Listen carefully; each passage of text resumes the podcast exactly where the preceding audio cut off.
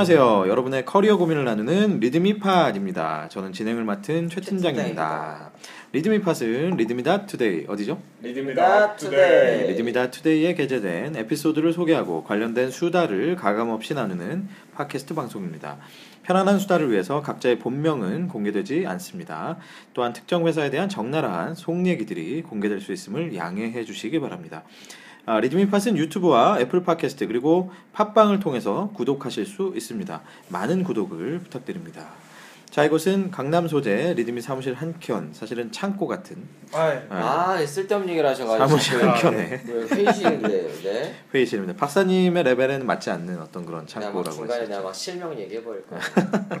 자 오늘 역시 저를 포함해서 네 분의 패널이 자리해 주셨습니다. 반갑습니다. 반갑습니다. 반갑습니다. 자 다들 뭐 잘들 지내셨을 거라 믿고 특히 박사님 잘 지내셨습니까? 네, 잘 지냈습니다. 네, 아, 저희 너무 많이 먹어 가지고 설에. 이미 뭐 저희가 기본 한 2, 3kg씩은 쪄 오는 거잖아요, 그죠? 그럼 저. 저는 빠졌는데요. 빠지셨어요. 아, 네. 일했으니까요. 아. 전 이번 설에 특별히 과자를 좀 많이 먹었습니다. 어떤. 어떤 과자를 자, 맞춰 볼까요? 음. OS. 오 어떻게 하셨어요? 아. 이거 저희 나이 또래 사실 제일 좋아하는 거죠. 저는 마가렛도 좀. 저는 밥한밥 좋아합니다. 아, 아, 이게 이게. 네, 추억의 예, 스낵들이 전 나옵니다. 참고로 누가 봐. 누가 아, 누가 봐도 맛있습니다. 누가 맛있어요. 봐. 누가 저는 먹으시죠? 저는 보석바. 보석바. 네. 보석바가 제일 최근이네요, 그래도. 어 아, 그런가요? 그런가요? 비슷한 시기 아닌가? 그리고 사실 자매 아, 별 별난 아이스크림은 브라보콘 있죠. 브라보. 아 12시에 만나요. 저는 빵빠레.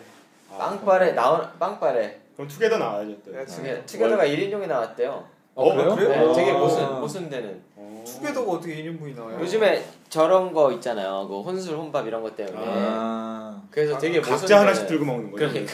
아, 그래도 이름이 투게더면 안 되죠. 그러니까. 원스 막 이런 거는. 아, 두개더 두 개. 아. 두개더 사라고? 아, 난 이런 게 좋아. 아, 자, 오늘은 말이죠. 어, 에피소드를 어, 저희가 어, 저자가 직접. 그렇죠. 저자 직강. 저희가 사실은 지난주, 지지난주에 계속 이 황 박사님을 모셨던 이유가 오늘에야 이제 밝혀지는 거죠. 어, 우리 황 박사님께서 직접 쓰신 에피소드를 네네. 간단하게 아마 전체를 읽기에는 조금 길 것 같죠? 그래서 제가 어, 한 10년 정도의 메모를 정리를 했어요. 아. 그래서 이제 출판을 준비하는 상황이었는데 음. 그 내용 중에 하나를 제가 오늘 선별을 특별히 해서 네네. 이거를 얘기를 드리고 요 얘기를 오늘 같이 하면 어떨까. 근데 어, 기본적으로 아들러 심리학이죠. 작년, 재작년 계속해서 요즘에 아들러라는 분에 대한 이야기들을 많이 했고 뭐 용, 뭐 미움받을 용기, 어떻게 저쩌고 아. 용기 이런 얘기를 많이 했어요. 나 아들 얘기하는 줄 저도. 아들, 아들. 저도 아들. 아들을 아들 좋아하는 낳은- 아들 낳은 아들러. 사람들. 그러니까. 프로이트와 쌍벽을 이뤘던. 그렇죠. 아, 야, 야. 역시 야. 역시 뭐, 이번 주에도 악수하시고 성공하시니까. 아, 갑자기 클래스가 그러니까. 나눠지네. 야, 우리 뭐 아들 딸 이런 건줄 그러니까요. 알았는데. 어? 아, 제가 자식이 음, 없어. 그래 자식이 음. 없어. 메모를 한번 정리한 내용을 간단하게 네, 한번 소개해 읽어보겠습니다. 주십시오. 네. 눈을 감고 가만히 우리들을 우리를 두렵고 불안하게 만들며 삶을 더욱 고단하게 만드는 것이 무엇인가를 어, 분석해 보면 결론은 내 마음에 내재되어 있는 평가의 기준임을 알아차리게 된다. 우리는 너무나 오랜 시간 부모, 교사, 선임자 등으로부터 평가 어, 등으로부터의 평가가 마치 내 삶의 전부인 양 착각하며 너무나 많은 것을 투자하고 더불어 많은 것을 잃었다. 지금 여기에서 삶의 기준이 제일 정립되지 않는다면 우리의 남은 삶 역시 내가 아닌 타인의 기준에 따라야 할 수밖에 없을 것이다. 이게 제가 정리했던 메모 중에 하나고요. 아, 너무 좋다. 아, 그러네요. 네. 되게 네, 철학적인. 그래서 저희의 저번 저저번 주인가에 대표님께서 교육 얘기를 한번 다뤄봤으면 음. 좋겠다는 얘기를 했는데 음, 저희가 그런 교육 체계 내에 살았죠. 늘 평가받는 삶들이었던 그렇죠. 거죠. 음. 어, 태어나서부터는 부모의 평가를 받았고요. 학교를 다니면서는 선생님한테 평가를 받았고요. 뭐 친구들한테도 평가를 받았고요. 회사에 취직을 했더니 선임자, 팀장, 뭐 임원한테 항상 평가를 받게 되는데 사실은 그 평가의 기준이 어딘가에 어딘가에 쥐어져 있느냐가 상당히 중요해요. 그래서 내 삶은 내가 살아가고 내가 스스로를 평가하는 게 상당히 중요한데 저희가 너무나 평가를 외부에 의존하게 됐고 그 평가를 국어라고 살았던 거죠. 그래서 국어이라는 단어까지 쓰기 싫은데 음. 정말 저희가 평가를 국어라고 살아요. 음. 그래서 저 이런 사람이에요. 음. 저를 이렇게 좀 봐주세요라고 열심히 일했고 그렇게 평가를 받지 않았을 때는 너무나 힘들고 너무나 음. 어려워지는 거죠. 그래서 내가 열심히 일했음에도 불구하고 왜 사람들이 날 인정해주고 이해하지 못하지? 음. 라면 억울하잖아요. 음. 그게 커다란 상실감으로 나에게 다가오죠. 그래서 사, 어, 20대가 지나서 30대가 되고 40대가 되고 50대가 지나면 그 상실감은 더욱 커지고 더 힘들고 더 어려워질 수밖에 없는 게 어, 타인의 평가에 의존하다 보니까 거기에 너무나 많은 에너지를 활용할 수, 쓸 수밖에 없어요. 그러면 거, 남들 눈치, 남의 평가에 에너지를 쓰다 보니까 정작 남아 있는 건 나한테 하나도 없는 거죠. 음. 음. 그래서 요거를 이번 주에 이슈로 한번 다뤄보면 어떨까라는 생각이 들어서 이 에피소드에 제목을 붙인다면 뭐가 될까요? 아 또 어려운 걸 어차피 리듬에 올리실 거기 때문에 약간 그 저희 그 최 팀장님께서는 약간 수렴과 그 원포인트 한마디 이런 걸 되게 좋아하십니다. 딱 이렇게 분위기가 아. 괜찮아질만 할 때 훅 들어와. 예.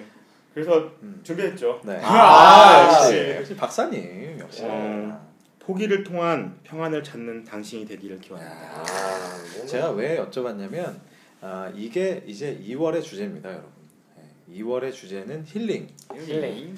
힐링이고 그 첫 번째가 바로 포기를 통한 평안이라는 주제로 오늘 한번 얘기를 나눠보겠습니다. 남도랑 북도도 있- 이게 제가 제가 이제 일전에도 이 에피소드에서 한번 얘기했던 적이 있는 거랑 조금 일맥상통하는 음. 부분이 있는 게 뭐냐면 제가 이런 얘기를 했어요. 여러분들이 피곤하고 힘든 이유는 욕심과 노력의 차이 때문이다. 음, 아, 저 그거 참 좋았어요 네. 그 얘기. 예, 어. 그 얘기를 계속 하고 저는 항상 그렇게 생각하거든. 음. 욕심이 많으면 음, 그만큼 노력을 해서 채워서 욕심만큼 가면 돼요. 음, 근데 그게 아니라면 음, 욕심을 줄이면 된다. 음, 그러면 행복할 수 있다. 음. 그게 행복이 뭐 바뀌는 거다라고 음. 이제 얘기를 드릴 수 있는데 그래. 요 내용이랑 네. 거의 일맥상통하는 내용인 것 같아요. 얼마 전에 페이스북에서 돌아다니는 글 중에 그 얘기도 봤어요. 그 네가 지금 고통스러운 거는 남들이 인식한 너의 자아, 자아의 크기와 실제로 음. 네, 네가 갖고 있는 너의 자아, 자아의 크기의 갭만큼 캔만큼 음. 그게 거의 비슷하다면 굉장히 행복하- 편안하지만 행복하고 네. 편안하고 이게 실제로 작은 데에서 고통이 다 나온다는. 음. 야 오늘 이런 뭐 이런 멋있는 얘기 해야 되는 거예요 오늘? 어뭐 다 준비해 온 거 아니에요? 아, 이 정도는 네. 뭐 예. 그래? 제가 첫 주에 게스트로 참석을 해서 그 조직 변화를 얘기했을 때 컨트롤할 수 있는 것과 컨트롤할 수 없는 것에 대한 얘기를 드렸는데 삶도 그런 것 같아요. 사실은 외재적인 부분은 내가 컨트롤할 수 없죠. 저기 뭐 이렇게 게스트로 아, 여기 계신 분들도 계시고 저희가 사회생활을 하면서 만나는 많은 사람들이 있는데 저희가 그 사람들을 컨트롤하거나 바꿀 수 있냐는 거죠. 없어요 사실은. 근데 저희가 컨트롤할 수 있는 부분은 저 여러분이라는 거죠. 나. 그러면 나를 어떤 부분을 어떻게 컨트롤할 것인가라고 했을 때 아까 대님께서 말씀하신 것처럼 내려놓고 버리는 거. 음. 이거를 컨트롤하는 작업들을 해야 되는데 그렇기 때문에 이제 많은 종교에서 항상 하는 얘기들이 내려놓으세요. 내려놓- 이런 얘기를 하죠. 음. 그게 내려놓으면 편한 줄 알면도 불구하고 못 내려놓는 거죠. 음. 왜못 내려놓을까요? 왜 못 내려놓으세요? 네? 아 저요? 아 그러게 왜훅못 들어왔어 지금. 훅 들어왔어. 근데 저거는 있는 것 같아. 나이를 먹으면서 확실히 그 욕심이 조금씩 버려지는 게 생기는 것 같아요. 근데 이게 되게 재밌는 게 나이가 들면 욕심이 더확 생기지 않나요? 저런 건 있는 것 같아요. 그러니까 회사를 하면서 사실은 작년과 올해 제일 큰 차이점들은 많이 내려놓은 것 같아요. 음. 내려놓은 거는 뭐가 있었냐면 내려놓으시는 건가요? 포기하시는 건가요? 아 반반이에요. 솔직히는 반반인데 포기가 꼭 나쁜 쪽은 아니고요. 아니. 어떤 의미였었냐면 저도 승, 승, 성질이 좀 그래가지고 모든 걸 제가 다 해야 돼요. 음. 음. 모든 걸 다 내 컨트롤 안에 있어야 하고 모든 게 다 내가 해놓은 시나리오대로 돌아가야 하고 그러니까 너무 피곤한 거예요. 음, 근데 자, 자아가 신적인 상태죠. 음. 알파 오메가이자.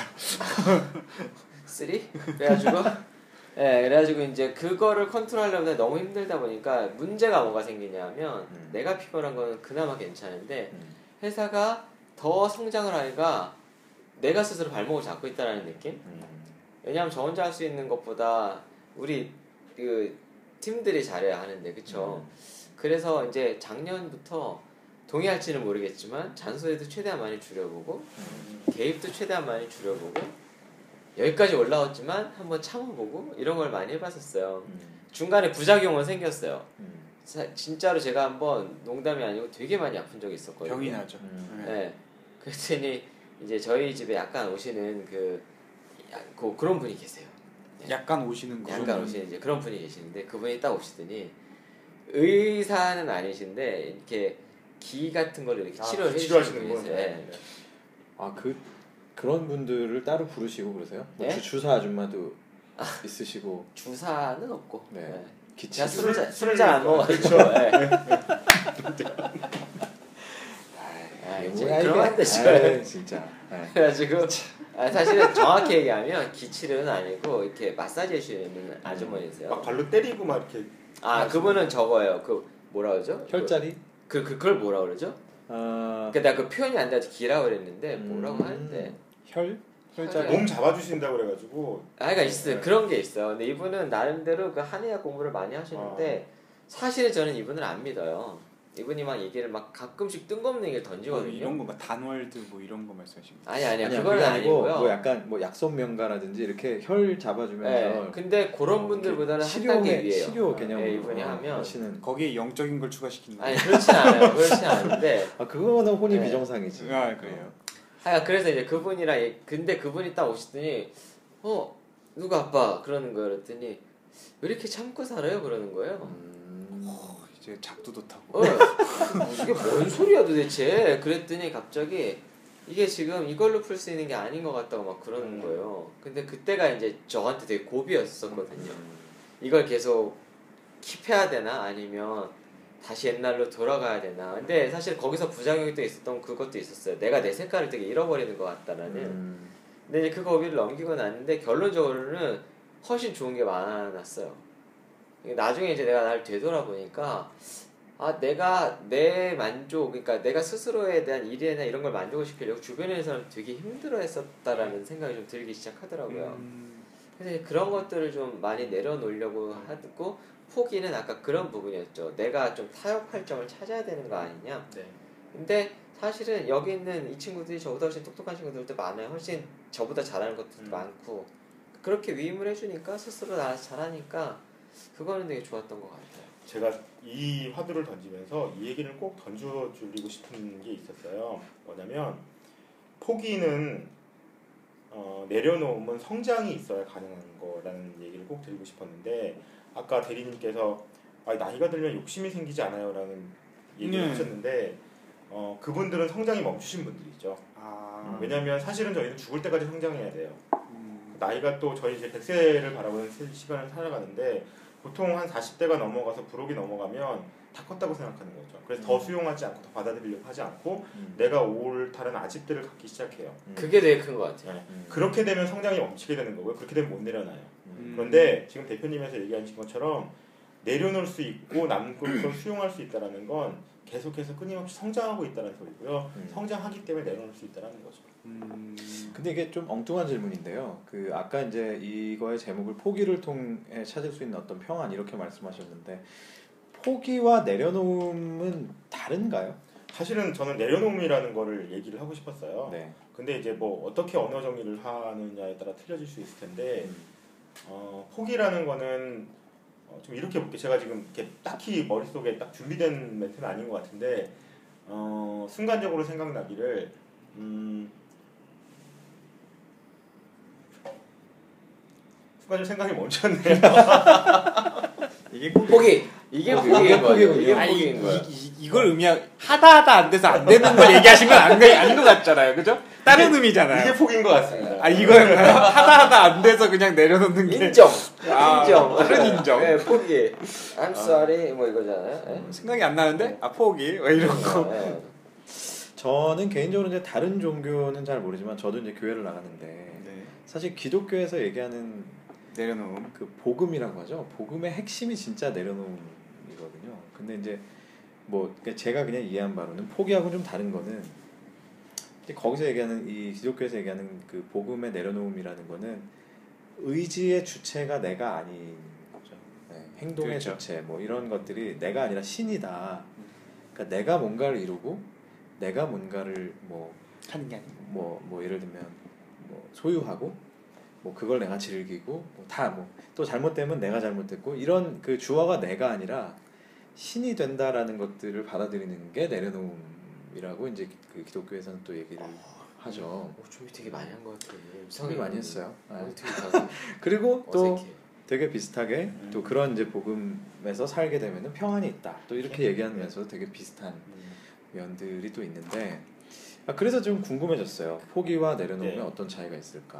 요 이렇게 얘기를 쳐주시니까 제가 다시 정신이 돌아왔는데 적극성이 있냐 없냐를 한번 논의를 해볼게요. 아. 그러니까 내려놓으면 적극성이 있는 거죠. 음, 근데 포기는 적극성이 없는 것 같아요. 음. 그래서 적극성이라고 했을 때 정말 내가 액티브하게 이건 그냥 가만히 있어서 던져버리는 게 아니라 음, 내려놓으면 정말 액티브하고 음, 정말로 끊임없이 뭔가 노력이 있어야 되는 부분인 것 같고 음. 포기라는 건 그냥 던져버린다 음. 이런 의미로 그냥 놔버리는? 거죠. 예. 음. 이런 것도 있을 거예요. 내려놓으면 나로부터 포기는 외재적인 요인으로부터 포기가 음. 되는 것도 이렇게 좀 약간 수좀 피동적인 느낌, 예, 그죠? 예, 그렇죠. 음. 저런 것도 있는 것 같아요. 내려 내려놓는다라고 하면 아까 전 그 부분이 되게 좋았는데 내려놓음이 성장이라는 걸로 굉장히 연결이 되는 것 같고 포기라는 거는 정체라던가 약간 음. 그런 느낌? 저희 집에서 해문목을 하나를 키우고 있어요. 근데 그 해문목이 완전히 노랗게 변해버린 거예요. 제가 돌보질 않아서. 음. 그래서 그 가지를 싹 죽여버렸어요. 다 쳐내고 3개월 후니까 다시 만개를 하더라고요. 이 이파리들이. 아, 그런 의지에서 봤을 때는 그게 어떻게 보면 가지를 치다 치다 못해서 그 말라 죽느니 집, 적극적으로 내, 적극적으로 내려놓고 집중을 하니까 다시 재성장을 하게 되는 그런 의미로 좀 볼 수 있지 않나 그래서 싶어요. 법정에서도 3개월 뒤에 보자고 하는 거예요. 4주 뒤. 4주에. 이런 거 빨리빨리 잘라줘야 돼요. 정확하지 않으니까. 아, 나는 왜 이런 게 재밌지? 근데 참 그 그런 거를 스스로 하기 참 어려운 것 같아요, 그죠? 그렇죠. 스스로가 스스로하게. 가지치기라고 음. 스스로가 죽은 이파리들을 잘라낸다라고 하는 게 아, 그런 사람들 굉장히 정 없어요. 아 진짜 정 없어요. 자기가 아니, 막 왜? 스스로 막 그렇게 해야지 간절하고 딱 하고 포기하고 아우 막 평안이 온다잖아. 저도. 막 금연하고 있지만 아 그런 사람들 되게 정 없어요. 저도 그렇고. 근데 저는 그 박사님이 말씀하신 이제 그 메모 속에서 이제 에피소드로 이제 리듬이 올라가겠지만 그 메모 속에서 저는 이제 참 공감이 많이 됐던 게 자 그럼 내려놓는다. 그럼 뭘 내려놓을 거냐. 근데 그 중에서 오늘 특히 말씀해 주신 거는 어떤 다른 사람의 이모 다른 사람의 평가 이런 거잖아요. 근데 이제 사실 근데 그게 예, 우리나라에서 약간 여기서 좀 뛰어가지고 저는 근본적인 거를 교육으로 좀 가보고 싶어요. 교육이라는 거. 결국 관련이 돼 있는 얘기죠 그죠. 예. 그래서 좀 더 이제 근본적으로 갑자기 훅 내려가 보는데 음. 그 요즘에 이 얘기 자체가 사실은 되게 옛날스러울 수 있는데 밥상머리 교육이라는 거 있잖아요. 음. 중요합니다. 예. 근데 이거 어떻게들 생각하세요? 저는 굉장히 중요하다고 음. 생각해요. 부모 교육이 가장 핵심이죠. 가정 교육이. 음. 근데 웃긴 거는 제가 이렇게 얘기하면 좀 그렇지만 얼마 전에 예, 예를 하나 들어 보여 들, 아 말도 흥분해가지고 큰 사고가 한 번 날 뻔했는데 바로 저 뒤에요. 저 뒤에서 이제 미팅을 하러 가는데 갑자기 중앙 이 왕복 2차선 도로거든요. 나는 차를 가고 있는데 갑자기 내 앞으로 예, 차가 한 대가 오는 거예요. 달려들듯이 깜짝 놀랐어요. 오, 내가 뭘 잘못했다 그래서 봤더니 그 분께서 중화선 넘어서 빨리 가려고 내 앞으로 돌진을 한 거예요. 음. 그러더니 나를 이러고 째려보면서 왜 안 비키냐는 식으로 째려보고 있는 거예요. 음. 아, 잠깐 당황스러워서 어이가 없어 그냥 확 내리려고 그랬더니 피해서 도망을 가다가 확 가다가 할아버지를 치였어요. 아이고 아. 근데 내릴 때 표정을 지금도 잊지 못하겠어요. 이 걸리적거리는 건 뭐지라는 눈빛이었나요? 그러니까 아 똥 밟았네 딱 이 느낌 있잖아요. 딱 그 표정으로 내리는 거예요. 음. 그래서 할아버지한테 얘기를 하는데도 진짜 잘못한 게 아니라 예, 예, 예. 음. 진짜 할아버지 뭐 괜찮으세요 왜 그게 아니라 많이 다치셨어요. 할아버지는 이렇게 해가지고 막 그러고 있는데 아하. 근데 그 뒤에 애가 타 있었거든요. 음. 근데 딱 보아하니 시간대랑 이런 걸 보아하니 애 학원 데려다 줄 시간이었던 것 같죠. 근데 늦었고. 예, 아마 딱 그랬던 것 같아요. 이 정황을 이렇게 정황상을 놓고 보니까 그래서 제가 저도 이제 미팅에 바빠가지고 그것만 딱 목격을 하고서 가다가 다시 돌아왔어요. 괜히 또 할아버지 또 그럴 것. 같아가지고 음. 왜 아무도 신경 안 쓰고 있었거든. 근데 왔더니 없더라고요. 근데 그런 이벤트들이 사실 제 주변에 되게 쏠쏠치 않아요. 왜냐하면 저는 여러 어, 여기 계신 분들은 이제 직장에 계시는 동안 저는 미팅을 음. 낮 시간에 하거든요. 음. 이런 일들이 굉장히 비일비재하게 일어나요. 음. 정말 상식선에서는 이해를 할 수 없는 일들이. 음. 근데 그게 우리가 서로 욕을 하고 있는 그 상황인데 그게 나일 수도 있고 그게 내 옆 사람일 수도 있는 거죠. 음. 그래서 사실은 밥상머리 교육이라는 거를 얘기를 안 할 수가 없겠더라. 그래서 그 밥상머리 교육을 조금 더좀 그 공교육 측량을 들어오면 저희 이제 도지식 음. 교육이라는 걸 얘기하는 것 같아요. 그래서 제가 밥상머리 교육을 자 전체적으로 듣진 않았지만 사실은 부모의 모습을 통해서 자녀가 똑같은 걸 답습하게 되는 거거든요. 그래서 부모가 사실은 저희가 너무나 많은 것을 아이에게 투자하잖아요. 사실은 그게 아이에게 투자하는 게 중요한 게 아니라 부모에게 투자를 함으로써 부모가 정서적으로 안정되고 또 뭐 지적으로 충실하고 이렇게 만들어가는 게 사실 더 중요하고 그걸 통해서 그냥 자녀들이 그걸 보고 답습하면 될 그렇죠. 수 있도록 해야 되는 건데 너무 너무 많이 아이들한테 투자를 하고요. 그 투자가 오히려 과잉이 되기 때문에 아이들이 아이들도 지치고 부모님도 지치게 되는 거죠. 음. 사실 제가 교육 얘기를 하다 보니까 사실 이런 얘기를 좀 해보고 싶었어요. 최근에 우리가 북유럽 얘기 되게 많이 하잖아요. 북유럽을 살짝 스터디를 좀 해봤었거든요. 근데 북유럽을 스터디를 하다 보니까 생각했던 거랑 굉장히 많이 달라요. 우리가 동경했던 거랑도 굉장히 많이 다르고 음. 제 중간 결론은 우리는 북유럽 모델로 가기는 어렵겠다. 음. 라는 생각. 뭐 예를 어떤 것 때문에? 복지도 마찬가지, 교육도 마찬가지. 되게 싫어하실 수 있는데요. 우리가 아직 준비가 안 된 것 같아요. 우리의 개개인들이. 음. 왜냐하면 북유럽 모델은 굉장히 많은 희생과 굉장히 많은 그 사회적인 신뢰와 굉장히 많은 그 뭐라고 해야 될까요? 이해? 그게 저도 이렇게 생각하는데 그런 시스템이 하나 바뀌려면 일단 우리는 리더 일단 리더가 좀 그러니까 일단 그냥 얘기하자면 리더의 의지가 가장 중요하잖아요.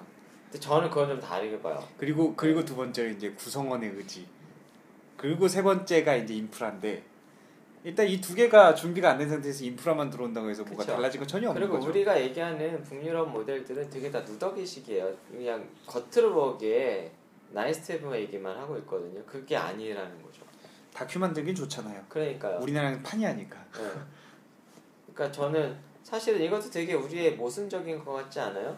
뭐를 해야 된다라고 하면 리더가 못나서라고 얘기를 하는데 사실은 그러기 전에 우리가 먼저 바뀌어도 돼요.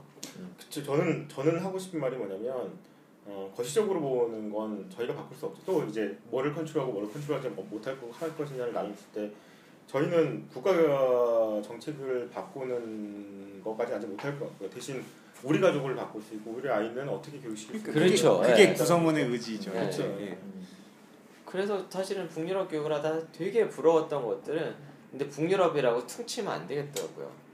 나라가 굉장히 다르더라고. 나라들마다. 기본적으로 얘기하시는 게 거의 핀란드 이쪽 말씀하시는 거예요. 스웨덴, 핀란드 요즘에 진짜 이렇게 좀 더 가는 데들이 스- 핀란드가 스웨덴과 러시아 영향을 굉장히 많이 받은 나라고요. 음. 노르웨이는 또 따로 놀고 있고 음. 덴마크도 따로 놀고 네, 있더라고요. 네, 네. 이제 그런 와중에 중간에 막 이제 뭐 에스토니아 이런 데 막 껴있고 음. 막 그런 식으로 되어 있는데 아저 아이슬 아일랜드 아이슬란드 어, 네, 아이슬란드 또 완전 다른 얘기더라고. 이런 것들 쭉 보다가 보니까 사실 굉장히 부러웠거든요. 근데 그 TV만 보면 막 우리 이민 가고 싶잖아요. 음. 근데 그게 아니라 그들은 정말 많은 희생을 하면서 살아요. 음. 근데 그건 잘 안 보여. 음. 그냥 좋은 것만 보여. 네. 솔직히 그래서 저도 다큐만 봤을 때는 와 저런 데 가서 애 키우고 싶다라고 생각을 하다가 스터디를 하고 보니까 저희가 살 수 있을까? 라는 생각이 들기도 해요. 제가 이 방송하면서 얘기를 했던 것 같기도 하고 약간 헷갈리는데 그 최성원 씨 얘기를 한 적이 있- 아, 있었죠. 예, 예, 네, 있었어요. 그 제주도 푸른밤이라는 가수분 제주도. 최성원 씨가 그 아들과 나누는 대화가 다큐에 나온 적이 있었고 그 아들이 도시에서 사는데 굉장히 힘들게 살고 스트레스 받고 이런 모습을 보면서 최성원 씨가 너무나 무심하게 이렇게 얘기를 하죠. 야 그냥 다 그만둬. 그 아들이 이제 뭐 아, 그럼 어떻게 살고 앞으로 미래가 어떻고 야 그냥 가난하게 살면 돼. 이 얘기를 했는데 제가 굉장히 충격받았잖아요. 근데 제가 얼마 전에 이 부- 부- 북유럽 얘기하시니까 갑자기 생각나는데 아이슬란드였는지 아이, 아일랜드였는지 기억이 안 나지만 제 친구가 아, 제 후배가 여행을 그쪽을 갔다가 굉장히 충격을 받고 저한테 얘기를 해준 거예요. 뭐냐면 그 일간지 신문에 뭐 이런 얘기가 있는 건데 경제가 정체됐다 지금 경제 성장이 둔화됐다 막 이런 팩트가 막 나와. 근데 그 밑에 사설이 뭐라고 나오냐면 뭐 근데 꼭 경제를 성장시켜야 되나? 뭐 이런 사설이 나온다는 거예요. 그러니까 뭐냐면 그 정도의 근본적인 차이 그리고 근본적인 가치에 대한 판단의 차이라는 거예요. 그러니까 쉽게 말하면 아까 최성원 씨 얘기는 다 일맥상통하는 건데 내가 아이들을 위해서 정말 아이들이 스스로 자존감을 갖고 우리가 만들어 놓은 잣대 평가 제도 안에서 그 안에서 주눅 들고 거기서 계속해서 애들이 경쟁 심리 속에서 누군가는 풀이 죽고 누군가는 뭐 왕따를 당하고 이런 시스템이 싫다라고 하면 대단히 큰 뭔가를 희생하지 않는 한은 이게 될 수 없다는 맞아요. 그리고 우리가 지금 보면 아니라고들 얘기는 하지만 결국에는 우리가 아이들 지금 그렇게 드라이브를 걸고 있고 그렇죠. 그게 사실은 제가 이제 딱 우리나라 교육이 왜 이따운지를 지금 파보고 있거든요. 근데 사실 제일 큰 거는 분명한 이유는 있어요. 차마 여기서 얘기는 못하겠지만. 그 다음에 두 번째로는 보니까 누구나 알고 있는 학원 시스템인데 학원 시스템을 안을 들여다봤는데 이런 거죠. 우리나라 공교육에서 가르치는 모든 과목은 학원이 다 있어요. 근데 여기서 조금만 유명한 학원들은 그 과목들을 다 굉장히 오랜 기간 동안 굉장히 많은 시간 동안 강의를 한다라는 거죠. 그런데 여기 계신 분들 공부 잘하시는 분들이잖아요. 그 과목들이 그럴 과목들이냐라는 거죠. 음. 그리고 심지어는 무, 어, 이렇게 얘기하면 좀 그렇지만 국영수를 제외한 심지어 국어마저도 선행을 해야 되냐라는 거지. 음. 근데 이걸 다 선행을 하고 있다라는 거예요. 암석 이름 외우려고 학원 가가지고 주말에 4시간씩 선행을 하고 있다는 거예요. 그건가요? 뭔 셰일 강도가 뭐 어쩌고저쩌고 뭐 그런 건가요? 뭐 그런 거부터 시작을 해서. 화강암이 제일 네. 세고 막 그거? 그러니까 학원이 상품을 만들고 있는데 반응을 안 해줘야 하는데 반응이 되는 거죠. 왜 옆에 애가 하니까. 그렇죠. 네. 이제 아까 대표님은 적나라하게 얘기를 못했지만 저는 적나라하게 얘기를 할 수 있을 것 같아요. 안 돼! 하지 말까요? 어쨌든 학원이 불안함과 두려움이라는 마케팅을 잘 활용했던 것 같고요. 그죠. 변호사 거기에 피딩을 해주는 부모님의 지갑이 있었던 거죠. 그래서 어, 사실은 어, 교육의 소비자가 너무 무지하다고 저는 봐요. 예, 교육의 소비자가 똑똑해야 되는데 마치 이런 거죠. 병원을 갔을 때 이 의사가 얼마나 퀄리파이 됐고 능력이 있는 의사인지 저희 몰라요. 그냥 자격만 보는 거죠. 저희서 되게 무지한 소비자죠. 그쵸. 그런 것처럼 자녀 교육이 뭐가 중요한지 그다음에 어떻게 해야 되는지에 대해 상당히 무지하고요. 그다음에 아까 얘기하셨듯이 그 많은 시간을 다 잊어버릴 거에 투자하는 게 사실은 중요한 게 아니라 그 발달 심리에서 봤을 때 어 뭐 유년기, 유아기, 청소년기를 거치면서 저희는 사실은 그 성장하는 거거든요. 어떤 게 성장하냐면 심리가 성장하고요. 어 마음이 성장하고요. 생각 주머니라고 생각 주머니가 넓어지는 작업들 하는데 사실은 교육의 포커스와 핵심은 그거거든요. 근데 저희는 암기하는 데 너무나 많은 시간을 하도 허비하다 보니까 그래서 사실 제가 아까 이 주제를 단, 던졌던 것 중에 가장 큰 이유가 저희는 평가권을 남한테 주고 살았어요. 왜 그러냐면 내가 진정 누군지를 모르고 살게 되는 거죠. 그 시간 청소년기를 지나면서 질풍노도의 시기를 겪으면서 싸우기도 해보고 고민도 해보고 왜, 사, 왜 사는지에 대한 것들을 논의해보기도 하면서 나라는 존재가 어떤 존재인지를 알아가는 작업들을 했었어야 되는데 우리는 그 시간에 단어를 외우고요. 뭐 역사를 물론 역사가 나쁘다는 건 아니지만 많은 거 많은 시간을 암기라는 거에 에너지를 많이 썼기 때문에 진정 우리가 자존감을 세우고 자신감을 만들어가는 작업들은 뒤로 빠졌던 거죠. 그러니까 교육 저도 이게 일맥상통하는 얘기를 또 하자면 교육에서도 그 앵커링이 된다는 거죠. 이렇게 다치 내리듯이 꽉 잡혀서 남의 평가가 그게 나인 것처럼 이렇게 동일시화되는 거죠. 그러니까 본인들은 못 느끼고 그렇게 세월을 지난다는 거죠. 약 12년을. 그게 지나버린 상황에서 대학교에 와서 너한테 창의성을 발휘해봐라고 뚝 던지죠. 끝까지 반복되는 거죠. 그러면 얘네들은 이제 다시 해피 캠퍼스로 가죠. 그래서 또 다시 앵커링해서 좋은 표본을 갖고 와서 또 만들고요. 리듬을 오죠 또. 아, 또 리듬이 가서 되켜오죠 자소서를. 그러면 안 되지만 본인은 이제 그런 착착 심리가 있어야 되지만 이제 어쨌든 이런 앵커링된 이런 사고 아래서 행동하는 양식이 거의 비슷해지고 똑같은 국가적으로. 진짜 저는 국가적인 문제 뭐 다 동의하시겠지만 너무 심하다고 보는 거예요. 그 많은 돈도 돈인데 그 많은 노력과 정말로 그 중요한 시기인데 이게 그 되게 저는 어렸을 때 그 시간이 정말 중요하다라고 편- 생각을 하는 편이라서 근데 너무 저, 안타깝다라는 거죠. 저는 또 이제 한편으로 우리나라 역사랑 좀 비, 그 비슷한 이런 패턴을 보이는 게 뭐냐면 저희가 고도 성장을 해왔잖아요. 예. 평가가 가장 쉬운 방법을 택한 거예요, 사실은 음. 우리나라에서. 네. 중진국까지 그 모델은 가능해요. 네, 근데 그러니까- 중진국에 선진국 가기는 이제 어려운 모델이니까. 근데 지금 계시는 윗분들은 그러한 일, 일괄의 이제 맛을 본 거죠. 약간 그 과실의 맛을 딱 봤으니까 계속 진행을 하는 거예요. 더 빨리, 더 빨리, 더 빨리, 더 나와, 더 나와. 그러니까 모든 결과치를 그렇게 빨리 받아보면서 계속 생활을 온 사람들은 이거에 대한 언제 어느샌가 익숙해져 버린 거죠. 그런 거에. 그러니까 바꿀 생각도 못 하는 거고. 얼마 전- 아, 얼마 전에 며칠 전에 저희가 인턴을 모집을 했어요. 인턴을 모집을 했는데 되게 많이 왔어요. 음. 근데 많이 왔었던 거를 반추를 해보면 왜 이렇게 많이 왔을까 생각을 해보면 경제가 어려운 것도 있기는 한데 저희가 지원 방식을 좀 특이하게 해봤어요. 음. 그래서 리드미에다 당신의 career path를 쓰고 우리는 스펙 안 볼 테니까 네 얘기를 들려줘봐. 이력서 자수 따위 필요 없어. 음. career path를 정리하고 네가 하고 싶은 에피소드를 풀어줘 보세요라고 했거든요. 근데 지원자들이 지원을 하고 난 다음에 메일을 보내는데 거기 그런 얘기들이 있어요. 지원 방식이 생소한데 저와도 쓸 수 있어서 너무 좋았어요라던가 막 이런 얘기들이 있는 거죠. 근데 내용을 보고 깜짝 놀랐어요.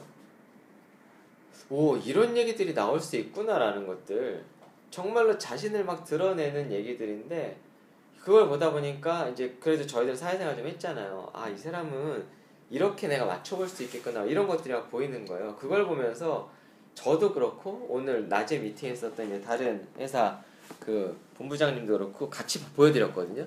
똑같이 그 얘기를 했어요. 야 이렇게 틀을 없애버리니까 사람이 보이는구나. 그래서 그거를 보면서 야 우리가 어렸을 때부터도 그나마 그렇게 이 갇혀 있었었는데도 요거 조금 풀어주니까 이런 게 보이네. 이게 너무 안타까운 거죠. 어렸을 때도 그런 걸 좀만 더 풀어줬었으면 어떨까? 그 본부장님이랑 무슨 얘기를 했었냐면 물론 여기에 대해서 예, 그 다른 얘기 어, 반론을 펼칠 수도 있는데 북유럽 얘기를 그분이랑 아까 했었어요. 근데 그 얘기 무슨 얘기를 했냐면 자기가 유럽에 가서 얘기를 하는데 유럽 친구들이 있었고 자기가 있었대요. 자기가 있을 땐 영어로 한대요. 근데 하다가 갑자기 이런 건 프렌치로 해야지 좀 더 감이 오지 않아? 그러면 막 프랑스어로 얘기를 한대요. 그래서 이건 좀 독일스럽잖아. 독일어로 얘기를 한대요. 한 4개월을 하는 거예요, 막. 근데 걔네들이 어마어마하게 똑똑한 애들처럼 보이진 않더라라는 거예요. 물론 영어라는 또는 뭐 라틴어라는 모티브에 의해서 이렇게 갈 수 있다라고 얘기할 수도 있겠지만 근데 심지어는 그 친구들은 중, 초등학교 4학년이 넘어야 영어를 처음 배운대요. 그거 아시죠? 유럽은 철저하게 공교육 시장이에요. 철저하게. 근데도 그렇게 가능한 걸 놓고 보면 우린 이거 진짜 뭔가 심각하게 잘못된 거 아니야? 라는 생각이 든다는 거죠. 거기까지 안 가더라도 제 딸 얘기를 하면 저희가 어, 선행학습을 안 시켰어요. 초등학교 지금 1학년을 들어가는데 저희도 교회를 다녀서 이 친구가 1학년 때 수련회를 가야 되는데 수련회를 가면 이제 성경을 암송을 해야 되는 거죠. 근데 저희 딸내미는 선행학습을 안 했기 때문에 초등학교 초반기에는 국어를 못 읽었어요. 못 보냈죠. 근데 여름 방학 전에 이미 어느 정도를 하기 시작하고 그리고 여름 방학 지나서는 그 받아쓰기를 할 때 이제 한두 개 정도가 틀려 오더라고요. 그래서 사실은 공교육 체계에 그냥 맡겼는데 구- 국어를 이제 배운 거죠. 그래서 멀리 안 가더라도 사실 그냥 공교육 체계 놔둬도 가능은 해요. 근데 보통 다 서울대 가신 분들이 국영수 위주로 교과서 위주로 열심히 하지 않았나요? 그럼요. 맞아요. 맞죠? 어떻게 생각하십니까? 아 진짜 그래요? 아 진짜 그렇대요. 진짜 아, 그랬죠. 그리고 또 요즘에는 또 워낙 많이 있으니까 많이 있어서 음. 제가 학원 선생님 원장님이랑 그래서 한 두 시간 동안 토론을 해봤어요. 도대체 선행학습이라는 걸 해야 되냐 말아야 되냐부터 저희가 결론은 못 내렸는데 중간 결론은 원장님도 미안하다라고 얘기를 했었고 예? 그리고 거꾸로 부모인 저도 애들한테 미안한 거죠. 아까 저는 거기에 완전 공감을 해요. 그래 부모들이 선행이 왜 필요한지와 어디까지의 선행이 필요한 건지와 그거를 분석을 해낼 줄 알아야 하거든. 근데 어렵지 않아요. 교보 가가지고 어, 교보문고 협찬 받습니다. 교보문고 가가지고요 교과서 몇 개만 보면 딱 보인다는 거죠. 시험 문제 좀만 보면 보인다는 거죠. 근데 저는 이제 그 쭉 오랜 시간에 이 토론을 들으면서 좀 근본적인 생각을 하게 되는데 저는 사실 아까 그 황 박사님이 어, 말씀하신 그 메모가 전 지금 계속 꽂혀 있거든요, 좀. 그러니까 뭐냐면 이제 남의 잣대, 남의 평가에 의해서 우리가 좌지우지 된다는 것이 근본적으로 우리에게 굉장히 불행을 주는 요인이고 반대로 그걸 떨쳐냈을 때 굉장히 평안할 수 있다라는 거. 근데 문제는 뭐냐면 나 혼자 그렇게 되기가 굉장히 어려울 정도로 그냥 이 전 사회가 다 그렇잖아요. 그쵸. 리고 중간에 흘러갔던 우리의 대화들이 결국은 다 같은 얘긴데. 그쵸. 자 그러면 반대로 도대체 우리나라는 언제부터 이렇게 남의 시선과 남의 평가가 중요했을까? 사실은 지금 그냥 생뚱맞지만 그런 의문점에 약간 빠져 있었어요. 그거는 뭐 역사적으로 설명해주는 유교 문화가 들어오면서부터 그렇게 되지 않았나 싶기도 해요. 음, 이게 이제 체면 체면과 남의 시선이 중요해진 게 그 시점이 아닌가. 불교는 불교가 이제 지배 사상으로 있었을 때는 자기가 깨달음을 얻으면 되는 거예요. 그러니까 내 중심의 문제가 자기한테 있었죠. 유교는 예예요, 예. 예라는 것은 남에게 갖추는 거예요. 그러니까 남이 나를 평가해주는 어떤 예에 대해서 평가해주는 거에서 이제 생기게 되는 거죠. 그런 방식에서 조선시대부터 이렇게 넘어온 유교 사상들이 이제 이게 실질적으로 얘기해서 현대에 와서 변화하게 되는 거죠. 어떻게 변화하냐? 짬뽕 돼서 유교 사상도 존재하고 이렇게 완전히 짬뽕 돼서 옛날 그 선행학수 종- 하고 무한 경쟁 사회에서 이제 그런 식으로 변질이 된 거죠. 저는 저거였던 것 같아요. 경제가 성장하면서부터였던 것 같아요. 좀 더 현대로 올라오면 네. 그게 이제 저변에 깔려 있고 아까 말씀하신 게 저변에 깔려 있고 이게 표출되기 시작한 시기는 우리가 이제 미국 경제를 쫓아가면서 이제 그 성장을 하면서 성장이라는 건 결국에는 이제 그런 맥락으로 같이 가지 않았었나라고 생각을 좀 됩니다. 그리고 이제 미국의 이제 경제 전략이라고 하죠. 뭐 신자유주의나 뭐 이런 것들 때문에 무한 경쟁 체제, 완전 경쟁 체제를 이제 막 주창하기 시작했어요. 북유럽을 제외하고는. 그렇죠. 그러니까 북유럽은 당연히 그 교육 체계가 그 역진할 수밖에 없는 거고요. 우리나라 같은 경우에 그런 완전 경제 체제에 계속 이제 노출되어 있다 보니까 그 시장에서 도태되는 사람은 제껴두고 최고 탑으로 올라가는 것만 계속 남게 되는 거죠. 그런 탑으로 올라가기 위해서는 평가 기준이 남이 평가해야 되고 남이 인정해줘야 되고 인증해줘야 되는 거죠.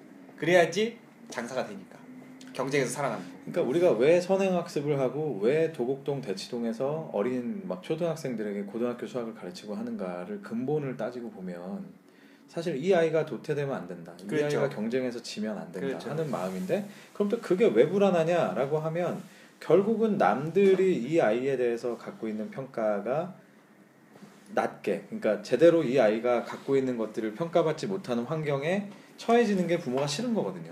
그리고 그런 것들 때문에 실제로 대우를 차별하게 받고요. 그렇죠. 네, 실제로 그러니까- 대우를 그걸 때문에 받으니까. 결국 같은 얘기인데 그냥 그 평가가 이퀄 대우가 돼버리기 때문에 그렇죠, 그렇죠. 결국 근본은 여기 있다라는 게 저는 오늘 계속 이제 그 생각이 좀 머물렀는데 하나를 더 들어가면 자존감 이슈죠. 음. 왜냐하면 부모가 누구로 인해서 평가받느냐고 해서 자녀로 인해서 평가받기 때문에 아, 내가 딴 사람에게 잘 좋은 평가를 받아야 되면 공- 애들이 공부를 잘해야 되는 거죠. 그렇죠. 근데 그건 사실은 부모가 자존감이 낮아서 그렇고요. 그 낮은, 자- 낮은 자존심을 그대로 아이한테 전달시켜 주는 거죠. 그렇죠. 근데 인정을 사실은 이렇게 얘기를 하면 그 부모들은 그걸 인정을 안 하려고 하잖아요. 아니죠. 그죠? 그럼 어떻게 해야 될까? 그럼? 근데 사실 인정하는 것 차원이 아니라 제가 느끼기로는 그 부모가 똑같이 그냥 남의 평가에 여전히 연약한 상태이기 때문에 그렇죠. 네, 상황이 그런 거다. 그렇죠. 네. 완전히 그런 그런 사회에서 자라왔잖아요. 그래서 이- 이 사람이 저희가. 이런 그 제가 처음으로 심리학을 배웠을 때 어떤 걸 배웠냐면 어, should be, have to be, ought to be라는 음, 단어 수고가들 있잖아요. 그게 다 뭐뭐 해야만 해 음. 이거죠. 예. 뭐뭐 해야만 해가 뭐를 만드냐면 병리를 만들어요. 음. 근데 병리를 만들었던 것들은 내가 그걸 인지 못했기 때문에 병리가 되는 거죠. 그래서 많은 사람들이 이걸 내 자존감 이슈라고 생각하지 않고 자녀를 위해서라고 생각을 하기 때문에 네. 예, 그래서 아마도 모르실 거예요. 그러면 제가 이제 저는 그 강의를 예전에 많이 나갔을 때 어, 진로라는 영역과 진학이라는 영역이 있잖아요. 그러면 이 진로라는 전문가가 가- 나가고 진학이라는 전문가가 같이 페어가 돼서 나가요. 그러면 부모님들은 더 큰 진학, 그러니까 진로라는 개념들에 관심을 갖기보다는 진학의 한 10% 20%밖에 안 되는 진, 진학에 모든 에너지를 다 쏟는 거죠. 근데 이 진학의 에너지를 그렇게 쏟는 건 아이가 20대 내지 30대가 될 때까지의 교육을 시켜주는 작업이에요. 그러니까 우리 부모님들은 자녀한테 30대까지 살아갈 수 있는 법을 가르쳐주지 평생을 살아갈 수 있는 법을 안 가르쳐주는 거죠. 이게 어디서냐? 엄마가 액티브하게 사람들에게 인정받는 시기예요. 그 시기. 그렇죠. 자녀들로부터 이제 평가를 그러니까 재밌는 거는 거죠. 그 부모들도 똑같이 그렇게 자랐다는 거예요. 그렇죠. 똑같이. 그러니까 뭐 그래서 제가 이제 아까 그런 엉뚱한 질문을 드린 건데 근데 부, 지금 근데 좀 부모들은 달라지고 있는 것 같아요. 확실한 많이, 것은 많이 지금 부모들은 달라졌어요. 왜 달라졌냐 하면은 자식들한테 그만 예전 그 70년대 80년대 키워왔던 엄마들하고 달리 교육률이 많이 사그라들었어요. 왜 그렇게까지 교육을 안 해도 먹고 사는 거 보니까 비슷하더라 이게 된 거죠. 근데 저는 그 부분에서 음, 그러니까 그걸 그걸 부정하진 예, 예. 않는데 하나를 더 들어가면 저는 계속 지금 결국 같은 문제에 계속 봉착한다고 그렇죠. 보죠. 뭐냐면 어, 지금 이런 거죠. 사회적인 시스템이 좀 더 다양화되고 그다음에 경제 규모 자체가 커지면서 직업의 가능성, 직업의 그 소위 말하는 가지수가 많아지면 자연스럽게 나올 수 있는 현상 중에 하나라고 봐요. 그거. 아또 제 컴퓨터 좀 켜보세요. 어. 리드미 좀 켜보세요. 그런데 제가 왜 그런 얘기를 하냐면 그러면 오케이 뭐 대학을 굳이 안 가도 돼 대학을 굳이 안 가도 돼 하는 부모들은 여전히 그러면 내 아이가 남의 평가와 그냥 상관없이 자존감 있게 살고 싶어 아, 살아도 돼 이렇게 생각하느냐 이건 다른 문제라는 거지 그렇죠. 어. 아니 정치인들만 해도 보세요. 뭐뭐 무슨 명문대 어쩌고저쩌고 근데 지새끼들은 다 거기 보냈잖아요. 음, 어떻게든 그러니까. 심지어 꼼수를 써서도 보내잖아요. 그래서 사실은 이 이슈를 해결할 게 뭐냐면 어, 자녀 교육의 이슈를 진학을 위해서 좋은 열심히 공부해서 좋은 대학을 가야 되는 게 아니라 자존감을 키워가는 작업들을 하는 거죠. 음. 그래서 제가 이제 저는 빙산이라는 걸 상당히 좋아하는데 빙산의 윗부분이 진학이라고 보는 거죠. 음. 스펙을 잘 만들어서 좋은 대학을 보나 좋은 회사를 취직하는 거가 과연 중요한가가 아니라 그 밑에 어마어마하게 많은 빙산의 밑부분인데 이 부분이 자존감이라는 이슈죠. 음. 그래서 이 아이가 세상을 바라보고 세상의 가치 기준을 만들고 흡수하고 수용하고 창의적인 걸 할 수 있도록 만들어주는 근간은 이 밑단을 만드는 작업인데 이게 교육의 포커스가 핵심이라는 거죠. 저희가 요거를 약간 제가 틀어보고 싶은데 그래도 이제 저희가 커리어 얘기를 좀 하니까 사실 저희가 뭐 이제 얘기를 하다 보니까 자연스럽게 아이들에 대한 교육 뭐 이렇게 얘기가 같지만 사실 똑같다고 보거든요.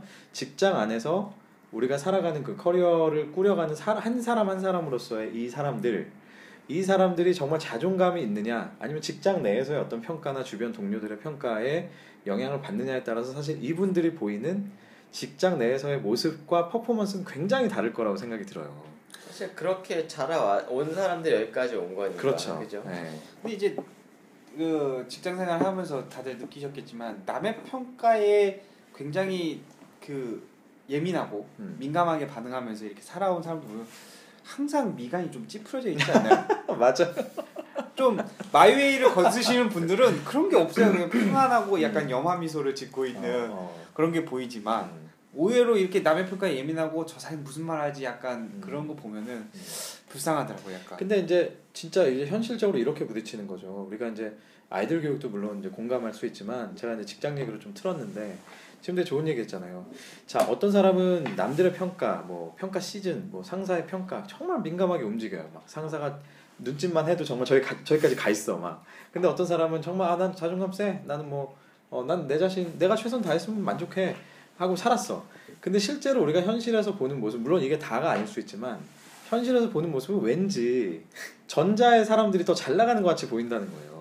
잘 나가죠 사실. 아, 그러니까 이, 여기서 딜레마가 예민 시작된다. 예민한 쪽이 그렇죠. 더잘 나간다는 어. 말씀이시죠? 음, 근데 이거는 이제 얼마만큼의 인생의 방향성을 갖고 있느냐, 그다음 행복감을 느끼느냐가 이슈인 것 같아요. 그래서 만약에 직장에서 잘 나가는 뭐 임원이 되고 뭐 계속해서 승승장구하는 게 인생의 성공이라고 했으면 이건 성공이 맞는 거죠. 음, 근데 사실은 우리가 살아가면서 있어서 인생의 목적은 어, 직장은 도구거든요. 도구를 통해서 내가 행복감을 느낀다면 오케이. 근데 행복감을 느끼지 않는다면 이건 내 인생의 목적이 아니에요. 그러면 내 인생의 행복감의 목적을 가지고 있는 뭔가를 찾아가는 작업들을 끊임없이 해야 되는 건데 그럼 도구로서 이 직장 생활이라는 게 내 목적을 이루기 위해서 꼭 필요하다 그러면 여기서 전략이라는 게 들어가는 거죠. 그래서 버티기라는 작업을 해요. 이걸 내가 싫음에도 불구하고 줄 것인가 말 것인가에 고민을 하는 거죠. 왜? 음. 정작 내가 가야 될 목표가 있기 때문에 이걸 전략적으로 내가 가져올 것인가 말 것인가를 결정하게 되는 거죠. 그래서 전략적으로 이걸 해야겠다고 생각하면 들어가요. 대신 버티는 거죠. 왜? 내가 가야 될 부분을 분명히 알고 있기 때문에. 이게 진로라는 개념이에요, 사실은. 음. 그래서 진로라는 개념이 확고하게 잡혀서 어떤 방향으로 어떻게 흘러가겠다라는 게 알려지면 내가 회사에서 줄 것과 주지 않을 것, 아, 싫음에도 해야 되는 것들에 대한 의미를 아는 건데 이건 마치 공부랑 똑같아요. 내가 가야 될 방향이 또 정해져 있다면 공부하는 시간이 힘들고 어렵지만 버티는 거죠. 왜? 가야 될 방향이 확실하니까. 그래서 진로라는 게 사실은 삶의 동기를 만들어가는 게 상당히 중요한 거거든요. 음. 그러면서도 두려움을 많이 반감시켜주기도 하겠네요. 그렇죠. 왜냐하면 목적이 있으니까. 목적이 네. 있으니까. 그렇기 때문에 오늘 말씀하신 그런 평가 제도에 민감하지 않은 자존감이 높은 이 부분은 결국 어떤 어, 생활을 살아가는 어떤 뭐 지침 이런 수준이 아니라 사실은 행복에 대한 정의 내가 삶을 살아가는 어떤 구심점을 거죠. 하나 네. 딱 찍는 그런 어떤 그렇죠. 출발점으로서의 의미가 되겠네요. 그래서 이제 평생 교육이라는 게 여기서 나올 수밖에 없는 게 어렸을 때 그 밑단을 잘 만들어주고 음. 그 밑단을 만들면서 점점 점점 방향성을 잡아주는 거를 끊임없이 해나가야 되는 거죠. 그래서 지금 제가 이제 리드미에서 하는 일들을 쓱 보게 되어 오면 옛날에 못했던 부분들이에요. 어렸을 때 간과됐어요. 근데 교육에서 이루어지지 못했던 부분들은 스탁되거든요. 음. 성장하지 않아요. 음. 근데 이거를 풀어줘야 되는 거죠. 누군가가. 음. 왜냐하면 우리가 60세를 살고 죽는 세대가 아니라 이제 100세까지 살아야 된다면 앞으로 최소한 60년에서 3, 40년 더 살아야 되는데 이거를 지금 성장 단계에서 성, 성인이라는 성장 단계에서 풀어주지 않으면 음. 노년기는 정말 불편하고 불안한 사회가 되는 거죠. 그래서 수명이 연장됐음에도 불구하고 miserable한 life가 준비될 수밖에 없는 거죠. 그래서 생명, 생명 연장이 우리에게 축복이 될 것인가 miserable한 life가 될 것인가는 장년기에 second life를 어떻게 준비하느냐가 이제 핵심적인 이슈가 될 수밖에 없는 거죠. 자 그러면 우리가 이제 어떤 문제 의식에 대한 것들은 굉장히 공감을 하는 것 같은데 지금 실제로 직장 생활을 한참 하고 있는 뭐 30대 40대 막 정신없이 가정도 포기하고 뭐 관계도 포기하고 살아가는 그런 분들이 지금 말씀하신 대로 내가 구심점이 없이 뭔가 열심히는 살고 뭐 남들의 평가에 민감하게 살았지만 전혀 행복하지 않아라는 문제 의식까지 딱 왔단 말이에요. 네. 과연 이런 분은 어떻게 해야 될까요? 음. 어떻게 해야 되냐? 네. 아 이건 이거는 굉장히 학구적인 게 아니라 되게 편안하게 우리 한번 얘기해 보고 싶어요. 일단은 인식 차원까지 오는 게 상당히 중요한 게 뭐냐면 인식 아까 그 부모님이 내가 잘못했나 잘했나를 알까라고 했을 때 인식하지 못하면 음. 바꿀 수가 없어요. 근데 인식을 했다는 것 자체까지 왔다는 건 상당히 인지가 뛰어나기 때문에 여기까지 온 거를 안다는 거죠. 그러면 음. 아 이게 틀렸다는 걸 알기 때문에 바꿔갈 수 있는 여지가 일단은 생겼다는 게 상당히 나는 저는 고무적이라고 봐요. 음. 그럼 이제 이제 어떻게 할 것인가라고 했을 때 제가 아까 그 듣기로는 리듬에서 이제 컨설팅이나 카운셀링을 시작하신다고 네. 하신 것 같아요. 어, 제가 책을 준비하고 제가 이 자리에서 얘기하는 부분은 사실은 제가 직장 생활을 하면서 직장 내 심리학자로서 일을 하면서 여러분들에게 전달해주고 싶은 건 사실은 이거예요. 음. 지금부터 정신을 차리시고 미래를 준비하는 작업들을 하셔야 된다. 음. 아마도 제가 이 부분은 어, 리드미와 같이 계속해서 도와줄 수 있는 부분이 될 것 같습니다. 어, 지금 보면 아까 말씀해 주신 것들 이 인식에 대한 게 되게 어려운 게 뭐냐면 어렸을 때 저도 학생들을 대학생들을 또는 이제 초년년 직장인들을 가르쳐 보면 가르친다 조언을 좀 드려보면 너무 당연한 얘기예요. 동기부여가 돼 있느냐 안 돼 있느냐에 따라서 너무 달라지는 거예요. 결과치들이. 근데 문제는 동기부여를 시키는 건 너무 어려워요. 그래서 저는 전략을 조금 바꾼 게 안 되는 사람한테 동기부여를 시키는 거, 안 되는 사람한테 인지, 말로는 알아들었다고 하지만 사실은 그건 알아들은 건 아니잖아요. 음. 인식을 시키는 방법들, 음. 거에다가 시간을 쏟는 것보다 음. 그게 살짝 돼 있는 분들한테 도움을 주는 게 사실 훨씬 더 좋은 그런 예, 방법이더라라는 걸 사실은 아프지만 생각을 좀 바꿨습니다. 그렇죠. 근데 하, 이게 약간 뭐 약간 음. 그런 개념인가요? 이렇게 쳐가지고 가라지들을 걸러내고 그런 그런 개념은 아니에요. 버린다라는 게 아니라 알맹이만 딱 어, 가져가는. 제가 이렇게 표현하면 될것 같아요. 그 마이너스에서 0이라는 레벨이 있고요. 0이라는 레벨에서 1이라는 레벨이 있었을 음. 때 마이너스에서 0으로 올리는 작업은 너무너무 힘들어요. 아, 대신 0에서 1로 올리는 거는 쉬워요. 이게 병리적인 부분을 다룰 때 이런 얘기를 하는데 아마도 제가 지금 대표님이 얘기하신 예, 부분이 그런 부분들이에요. 그러니까 이제 저 제가 쓸 수 있는 예를 들어서 제가 다른 사람들을 도와준다라고 할 때 제가 쓸 수 있는 노력이라는 건 한정이 되어 있잖아요. 그런데 이게 또 좀 불편하게 들으실 수 있는데 선순환 구조를 만들고 싶다라는 것들은 동기부여가 돼 있고 인식이 되는 사람들한테 도움을 줘서 이 사람들이 변화가 생기면 그 변화가 넓어지면 그 변화가 확산이 되면 다른 사람들은 천천히 올라온다라는 거죠. 왜? 우리의 학원 시장이 왜 만들어졌냐고요? 성공 케이스들을 보면서 사람들이 쫓아갔다라는 거예요. 그렇죠. 그러니까 그거를 만들어 보고 싶은 거죠. 근데 아까 말씀하셨던 그런 거랑 좀 일맥상통한데 중독 얘기하셨잖아요. 아까 네. 중독 얘기하셨는데 중독이라는 걸 인지하지 못할 때 해결책하고 중독이라는 걸 본인이 인지하고 있을 때 그렇죠. 해결책하고 완전히 다른다는. 얘기죠. 그런 얘기랑 좀 일맥상통할 것 같아요. 근데 제가 조금 비관적인지 는 모르겠지만 뭐 저는 조금 구체적으로 질문을 좀 이게 그 다운 시켜 보고 싶은데 자 이런 겁니다. 뭐 어, 40대 가장이 있어요. 근데 직장에서 치열하게 살아왔어요. 진짜 한 뭐 한 20년 살아왔다고 칩시다. 그래서 이분이 어느 정도까지 레벨에 올라갔는데 이제 허덕대고 더 이상 살기도 쉽지가 않아. 근데 어느 날 이런저런 뭐 책도 보고 뭐도 하고 뭐 인생의 사춘기도 다시 찾아오고 어 그래서 갑자기 깨달은 게 가족이 정말 중요하구나. 그걸 깨달았어. 일단 깨달았어 머리. 에 네네. 근데 이분이 가족이 중요하구나라고 생각을 하고 보니까 이제는 야근도 하기가 너무 힘들고 출장을 가기도 너무 힘든 거예요. 음, 근데 그러면 이분이 당장에 그렇게 바꿀 수 있느냐 하면 현실적으로 굉장히 어렵다는 거예요. 그렇죠. 왜냐? 일단 챌린지가 막 들어와. 너 왜 그래? 이런 거지. 그리고 당장에 더더구나 본인- 40대인데 어, 본인 내부의 불안함. 나다 이러다 근데 또 잘리면. 그러니까 무슨 제가 왜 이 얘기를 하냐면 머릿 속으로 어, 제대로 된 좋은 가치, 선한 가치에 대한 인식이 되는 거는 어찌 보면 누구나 할 수 있는 거 아닌가 싶기도 해요. 근데 문제는 그 머릿속으로 인지된 가치가 어찌 보면 본능적으로 나와야 돼요. 무슨 얘기냐면 내가 회사에서 잘릴지언정 나는 가족하고 저녁 식사를 포기하는 게 이제 막 본능적으로 너무 싫은 거야. 예를 들어서. 음, 마치 나하고 안 맞는 상사하고 일을 하는 그 싫음처럼 내가 야근해야 된다는 상황은 나는 이제 더 이상 용납이 안 돼요. 라는 정도가 돼야 사실은 그런 변화가 있는 거 아닐까요? 두, 어, 어, 네, 두 저- 개를 네. 네. 서로 막 먼저 두 개를 얘기를 해보고 싶은데 제가 저도 두개 하고 싶어요. 네. 아 저거인 것 같아요. 음. 보면은 그런 마음이 당연히 드는데 사실 더 안타까운 경우는 뭐냐면 그렇게 마음을 먹어도 이미 가족들이 내 옆에 안 있어요. 음. 더 그래서 슬프잖아요. 네. 더, 더 비관적인데. 아 그게 현실이라는 거죠. 어. 많은 가구들에 어. 있어서 이런 걸 팩폭이라고 하죠 요새. 그래서 그 부분도 하나가 있고 두 번째는 내가 만약에 그렇게 이제 마음을 한참 먹으려고 하는데 왜 마음을 못 먹느냐 중에 하나도 대안이 없거든요. 음. 내가 지금까지 특히 대기업에 다니시는 분들은 내가 지금까지 누려왔던 이 특권 사실 특권 맞거든요. 특권이나 그런 것들을 이게 어떻게 될지에 대한 거 왜냐하면 밖에 나가서 잘 되는 사람보다 안 되는 사람이 훨씬 많거든요. 음. 그리고 내 나이 때에 나가서 잘 된다는 케이스가 생각보다 많지 않기 때문에 음. 이게 이제 보이질 않으니까 역시나 이제 두려움인 거죠. 근데 우리는 그 두려움이라는 건 어렸을 때부터 도전을 하고 실패를 하고 극복하고 이 과정이 없었던 거지. 음. 그러니까 못 받아들이는 거죠. 그, 그래서 제가 하고 싶은 말은 음. 어, 세상에서 우리가 보는 성공한 사람들의 성공하는 모습만 봤는데 성공 그 뒷단에는 얼마나 많은 실패와 고민과 그렇죠. 갈등이 있었을까요? 그렇죠. 그래서 아까 어, 말씀하신 부분에 있어서 인지했던 사람들은 많을 수 있어요. 그래서 저희는 맨날 생각이라는 쳇바퀴를 돌고 있어요. 음. 아 입사할 때부터 회사를 그만둘 때까지 뭔가 해야지라는 쳇바퀴만 돌려요. 음. 불안과 두려움에 떨면서. 음. 근데 그 중에 어떤 사람은 시도를 했다라는 거죠. 음. 그래서 뭔가를 성공한 사람은 그걸 시도를 했던 사람이에요. 음.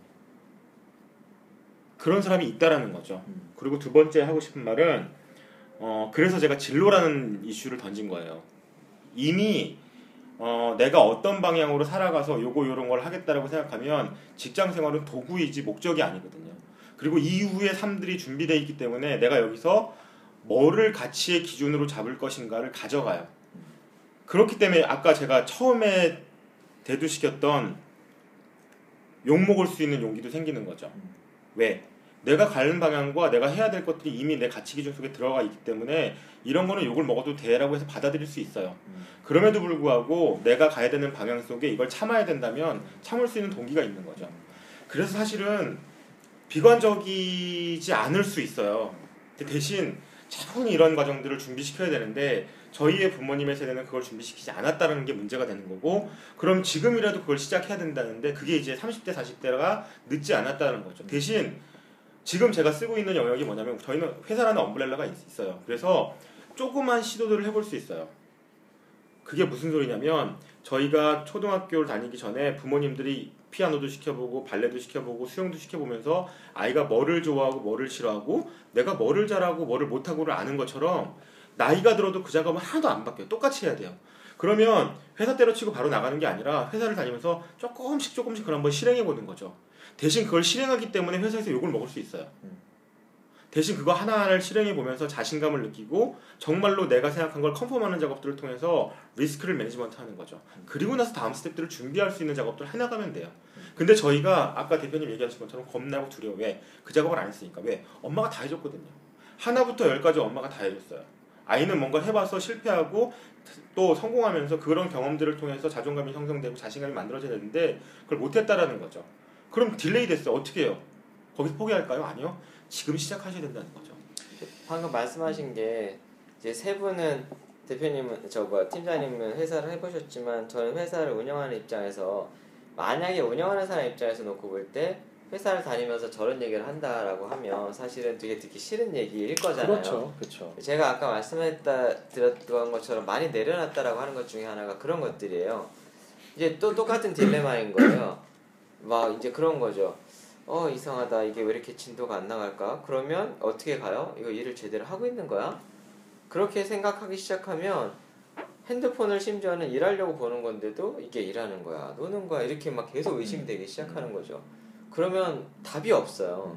근데 무슨 생각을 해봤냐면 잠깐만 근데 거꾸로 천년만년 쟤네가 저 친구들이 나랑 같이 있는 게 맞는 거야? 물론 회사가 계속 성장을 해서 같이 있고 싶다라면 다행이기는 한데 뭐 그게 아니라면 그것도 사실 축복을 해줘야죠. 대신 나갈 때 더 좋게 나갈 수 있게 만들어줘야 되는 거잖아요. 그러면 어떻게 해요? 결국에는 그 사람이 가지고 있는 시간 동안을 회사 일을 할 때와 회사 일을 안 할 때를 분리가 돼야 하는 거고 회사 일을 안할 때는 뭔가를 준비를 할 수 있는 시간이 되어야 하잖아요. 그런데 여기서 되게 생각들을 해야 될 것 중에 하나는 뭐냐면 주객이 바뀌면 안 된다라는 거죠. 그래서 아까 제가 이제 자율성이라는 걸 자꾸 테스트를 해보는 이유는 내가 일이라는 거에 대해서 자율성이라는 걸 갖고서 이런 일을 해내야 되겠다라는 거에 대한 컨센서스가 생기고 나면 그 일만 해내면 다른 거는 하든지 말든지 다른 사람들은 신경을 쓸 필요도 없는 거고 다른 사람들과 터치를 받을 이유도 없는 거예요. 그런데 우리나라는 그게 너무 안 돼 있다라는 거예요. 그래서 결국에는 아까 박사님 얘기한 것처럼 그런 새로운 시도들 그런 걸 우리는 어렸을 때 못했으니까 어떻게든 해봐야 하는데 사실 여기서도 조금 저런 건 있는 것 같아요. 여전히 말로만 하거나 이게 좀 긍정적이지 않은 방향으로 좀 많이 가고 있는 것도 사실은 있는 거는 같아요. 이게 그냥 대부분 유흥으로 여가로 가고 있는 음, 음, 느낌. 그렇죠, 그 말씀하신 대로 아까 박사님 말씀대로 그런 시간에 이제 자기 자신을 찾는 사실은 일종의 여정이 필요한데 어, 그렇게 쓰이기보다 그냥 그죠? 네. 네, 그냥 뭐 refresh로 가는 거죠. 저 같은 경우는 이제 이제 한 5년 동안 이제 공부도 하고 준비도 하고 이런 걸 많이 작업을 해가지고 뭐 실패도 해보고 떨어지기도 해보고 뭐 이런 걸 1년적으로 반복을 하잖아요. 근데 반복을 하면서 얻어지는 게 분명히 있다는 거를 꼭 아셨으면 해요. 준비하시는 분들이 예, 조언을 살짝 드리자면 음, 음, 음. 분명히 그러니까 실패하면 실패하는 게 아니에요. 그게 뭔가 시도했다는 거는 시도하고 그게 안 됐을 뿐이지 시도가 실패된 게 아니란 말이죠. 시도가 성공했다 그거 성공한 게 아니에요. 그냥 자신의 뭔가의 다른 만족감을 얻었다는 것만으로도 충분한 거죠. 그게. 근데 제가 무- 여쭤보고 싶은 게 있어요, 박사님께. 그런 시도들이 예를 들면 어떤 게 있을까요? 약간 아 현실적으로 현실적으로 실질적으로 실질적으로 주변에서 뭔가를 예, 진로를 어떤 거를 정해놨는데 그거에 대한 시도를 어떻게 하고 있는데 그렇게 해서 뭔가를 얻었다. 뭐 이런. 저희가 전연차에는 무조건 영어를 하려고 그러잖아요. 그렇죠. 영어가 네. 제일 근데 크죠. 사실은 영어가 필요 없을 수도 있어요. 네. 근데 남들이 다 영어하면 따라한다고 생각하니까 왜냐면 자기 방향이 없어서 그런 거죠. 그렇죠. 만약에 그 자기 방향이 정해진 사람은 영어가 필요 없다면 그 시간에 딴 거라겠죠. 만약에 나중에 레스토랑을 낼 거예요. 하다못해 어 정년이 돼서 피자집을 열거나 치킨집을 열 거예요. 그러면 보통 정년하고 준비하잖아요. 정년하고 퇴직해서 퇴직금 받고 한 3, 4개월 들어갔다가 공부해가지고 와서 하는데 그걸 1년 전, 2년 전, 3년 전, 4년 전에만 준비했으면 어마어마하게 리스크를 management 할 수 있다는 그쵸. 거죠. 그러면 어, 해외여행을 갔어요. 그냥 가지 말고 컨셉 잡아가는 거죠. 피자집 돌아다니거나 치킨집 돌아다니면서 컨셉을 갖고 음. 여행을 해서 거기서 먹어보고 좋은 걸 가져서 아 이건 되겠구나. 그러면 작업을 해요. 책을 쓸 수 있겠죠. 책을 하나 써요. 그래서 아 어느 순간 나는 피자 전문가가 돼 있고 그러고 나서 책 피자집을 연다면 훨씬 더 리스크를 management 할 수 있겠죠. 실제로 유- 유사한 사례로 제가 요즘에 여행 갈 때 그렇게 가요. 목적성을 가지고서 뭐 하나씩 태핑을 해본단 말이에요. 아 진짜요? 네, 그래서 저는 이제 제가 남들보다 좀 더 관심을 갖는 몇 개 영역들이 있는데 그걸 계속 태핑을 해봐요. 그리고 예상을 해봐요. 저게 우리나라 들어올까? 어떤 식으로 들어올까? 어떻게 될까? 이게 이게- 트렌드가 될까? 패즈가 될까? 그런 것들 좀 tapping을 저는 몇 개 몇 개 찍어놨던 게 있는데 그게 성공한 게 있어요. 크록스 있죠. 네. 크록스를 미국에서 한참 떠, 막 뜨고 있을 때 그걸 제가 봐서 그걸 확인을 했는데 이미 싱가포르에서 다 판권을 가져갔더라고요. 음. 그 공- 그러고 3, 4년 있다 우리나라에 들어서 어마어마한 대박을 쳤죠. 제가 제가 아는 네, 제가 아는 분도 동일한 크리스피 크림 음. 아, 그걸 크리스피는 사실은 저도 옛날에 미국에 제가 94년도에 갔었거든요. 그게 그게 90년에 아마 이대역 점으로 처음. 아니요. 크리스피 아니요. 크림은 이대역 2000 지난 게 2000, 2000년 2000년, 초반이요. 2002년에 처음으로 롯데에서 아, 바꾼 아, 거예요. 2002년에 롯데에 네, 처음. 그때는 안아 맞다 들어왔었고 맞다. 헷갈려. 그거를 롯데에서 저, 제가 후배가 그걸 저 롯데에 근무한 친구인데 거기 계약해 가지고 갖고 들어와서 처음으로 걔가 아, 진짜 그래서 제가 아, 는 분이 그걸 가지고 이제 그걸 판권을 살려고 직접 그 크리스피 크림 본사로 자기가 이걸 내가 이걸 런칭을 하고 싶은데 나 자본금 얼마 있고 하고 싶다 했더니 답변이 롯데가 롯데랑 계약을 진행 중이니 음. 뭐 그러니까 이렇게 안 되면 한 예. 그러니까 그런 식으로 이제 뭔가 컨셉을 잡아서 준비를 하게 네. 되면 가능할 수 있다라는 거죠. 그래서 미리 준비하고 뭘 찾아보고 알아보고 그러다가 자료가 모아지면 그 좋은 자료를 가지고 책도 한번 써보기도 하고 이런 그런. 그런 식의 준비. 근데 크리스피 예. 크림이 안 하신 걸 잘한 거죠. 그렇죠. 큰일 날 거예요. 네. 사실은 미국을 좀 다녀왔던 사람들이 맨날 머릿속에 있는 게 있어요. 옛날에는 크리스피 크림이었고 이제 최근에는 뭐 인앤아웃이라던가 쉑쉑 몇 개가 있죠. 예. 전 잠바 주스 생각. 잠바 그렇죠. 주스. 잠바 주스. 그런데 이게 우리나라로 들어오면서 사실 약간씩 변질이 되잖아요. 변질되죠. 그리고 제일 큰 거는 귀하니까 먹고 싶었던 거였고 못 먹으니까 먹고 싶었던 거였었지. 널렸을 때는 예, 크리스피 크림 제가 보기엔 전략을 완전히 잘못 쓴 것 같고 음. 사실 근데 저도 해보고 싶어서 실제로 제가 미국에 가가지고 그것도 물어봤어요. 어. 저 이제 그 친구랑 그 LA 가가지고 라 가가지고 막 놀다가 너무 맛있는 도너츠가 있다는 세상에 이런 도너츠가 없다는 거예요. 근데 얘가 우리가 세 명이었는데 더즌을 세 개를 사는 거예요. 음. 누구 선물 주냐 그랬더니 이거 하나에 한 박스씩 먹는 거 이러는 거예요. 난 12개. 어, 난두 개 먹으면 못 먹겠는데 근데 먹어봤더니 너무 맛있고 특이하기는 하더라고요. 그런데 그 친구가. 네, 어렸을 때 사실 제일 충격적이었던 그거예요. 공정을 다 보여주니까 음. 기다리는 동안. 맞아요. 예. 신기하지. 그, 그 옛날에, 음. 그, 진짜로 그, 해, 예. 뽕 뽕. 물어봤는데, 그 당시에 우리나라 돈으로 그거를 판권을 주는 게 아니라, 그날, 예. 체인을 하려면 미니멈 두 개 이상 해야 된대요. 음. 두개 이상을 차려면 우리나라 돈은 10억 정도가 있어야 되겠더라고요. 음. 그 당시, 94년도에. 쉽지 않아. 그래서, 야, 이거는 안 되겠다라고 생각을 했는데, 그거랑 사실은 세 개를 저는 얘기 생각을 했었어요. 어린 마음에는 치즈케이크 팩토리랑 크리스피 크림이랑 아베크롬비 세개 생각했거든요. 다 들어왔네. 지금 생각하면 다 안 하길 잘했어요. 음. 왜냐하면 우리가 이렇게 빨리 바뀔 줄을 몰랐어요. 그렇죠. 네. 큰일 날 뻔했던 거였었죠. 물론 뭐 ROI가 맞아서 investment 한 거만큼 또 뽑았으면 어쨌든 그것도 뭐 네, 뭐 이제 들으, 들으시는 분 중에 그래서 왜 이 얘기를 해드리냐면 그 이제 박사님 말씀해 주신 것 중에서도 좀 더 들어가면 사실은 우리가 눈앞에서 보는 것만으로 다 판단을 하면 안 된다라는 거죠. 많은 분들이 근데 그냥 눈앞에서 보이는 걸로만 판단을 해요. 사업은 그렇게 하면 안 된다는 얘기를 하고. 그렇죠. 네. 결국은 이제 마무리를 좀 해볼까요? 이제 그렇죠. 네, 결국 이제 어, 이제 박사님께서 곧 올리실 예, 에피소드를 통해서 저희가 오늘 진짜 많은 얘기를 했네요, 그렇죠? 네. 남들의 기준에 의해서 어, 나의 인생, 나의 행복이 좌우되는 그런 어떤 자존감이 약한 삶에 대한 문제 의식, 그럼 자존감을 도대체 어떻게 가져갈 거냐? 물론 그 과정에서 한국이 가지고 있는 또 교육 문제, 경제적인 교육 제도의 문제. 문제. 이런 얘기도 저희가 다뤄봤고 기- 근본적으로 자존감을 갖기 위해서 그러면 우리가 지향해야 되는 부분, 우리가 느끼는 행복이라는 것에 대한 정의, 구심점에 대한 정의 이런 것들을 해야 되는데 과연 그럼 또 그걸 현실적으로 어떻게 할 거냐? 그건 결국은 어, 거창하게 우리가 목표를 정하고 뭘 한다라는 느낌보다는 계속해서 생각나는 것들을 오히려 실행해보고 그렇죠? 테스트해보고 또 깨져도 보고 하면서 계속 그런 것들을 찾아가는 과정이 필요하다라는 게 어, 일종의 결론이 아닐까 싶은 생각이 드네요. 그렇습니다. 음, 오늘 참 여러 가지를 얘기했는데요. 어, 한 줄 평을 부탁드리기가 참 어려울 만큼 많은 얘기를 했지만 제가 보기엔 오히려 많은 얘기를 했기 때문에 본인들에게 각자에게 이렇게 꽂혀 있는 얘기들이 좀 있을 것 같아요. 그걸 정말 담백하게 한번 우리 한 줄 평으로 한번 마무리를 해볼까요? 오늘 저부터 할까요? 네, 좋습니다. 네. 살, 사실 살짝 준비했어요. 처음으로 준비해서 아, 처음으로 기대합니다. 19회차 하는 동안. 네. 자, 사실은 우리가 악순환이라는 거는 다 같이 동감을 하잖아요. 동감을 하고 있고 그렇다면 결국엔 변화를 해야 하는데 변화라는 거는 지금부터 시작을 해야 되지 않을까 싶습니다. 그게 우리의 결국엔 미래인 것 같아요. 지금부터 시작이다. 네. 대리님? 저는 이렇게 말씀드리고 싶네요. 두려움도 성공도 결국 본인이 만들지 남이 만들어 주지 않아. 아 멋있다. 음, 좋네요. 음. 아 괜히 준비했다고 얘기했어. 아니 조대리님도 엄청 준비했을 거예요. 네, 아, 어떠세요? 그- 사실 솔직하잖아. 남의 남의 이목을 신경 쓰는 거잖아요. 평가를.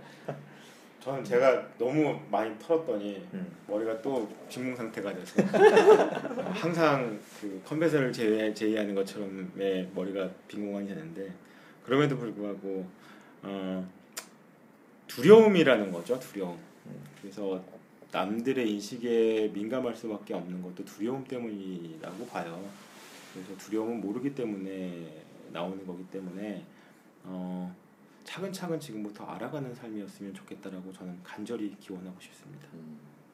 저도 조금 비슷한데요. 어, 이렇게 생각합니다. 진정한 자존감은 나에 대한 여행으로부터 찾아질 것이다라는 생각이 드네요. 네, 오늘 어, 벌써 한 무겁네. 시간 훌쩍 넘은 거죠. 무겁네요. 네, 많은 얘기들. 하지만 아마 공감 갈 수 있는 부분들이 중간에 참 많았을 거라고 생각이 듭니다. 예, 이번 기회를 통해서 또 근본적인 고민들, 또 삶에 대한 고민들 많이 예, 함께 해보실 수 있는 그런 기회가 됐으면 하는 바람이고요. 저희는 다음 주에 더 신선하고 새로운 에피소드로 다시 돌아오겠습니다. 여러분, 감사합니다. 감사합니다. 감사합니다.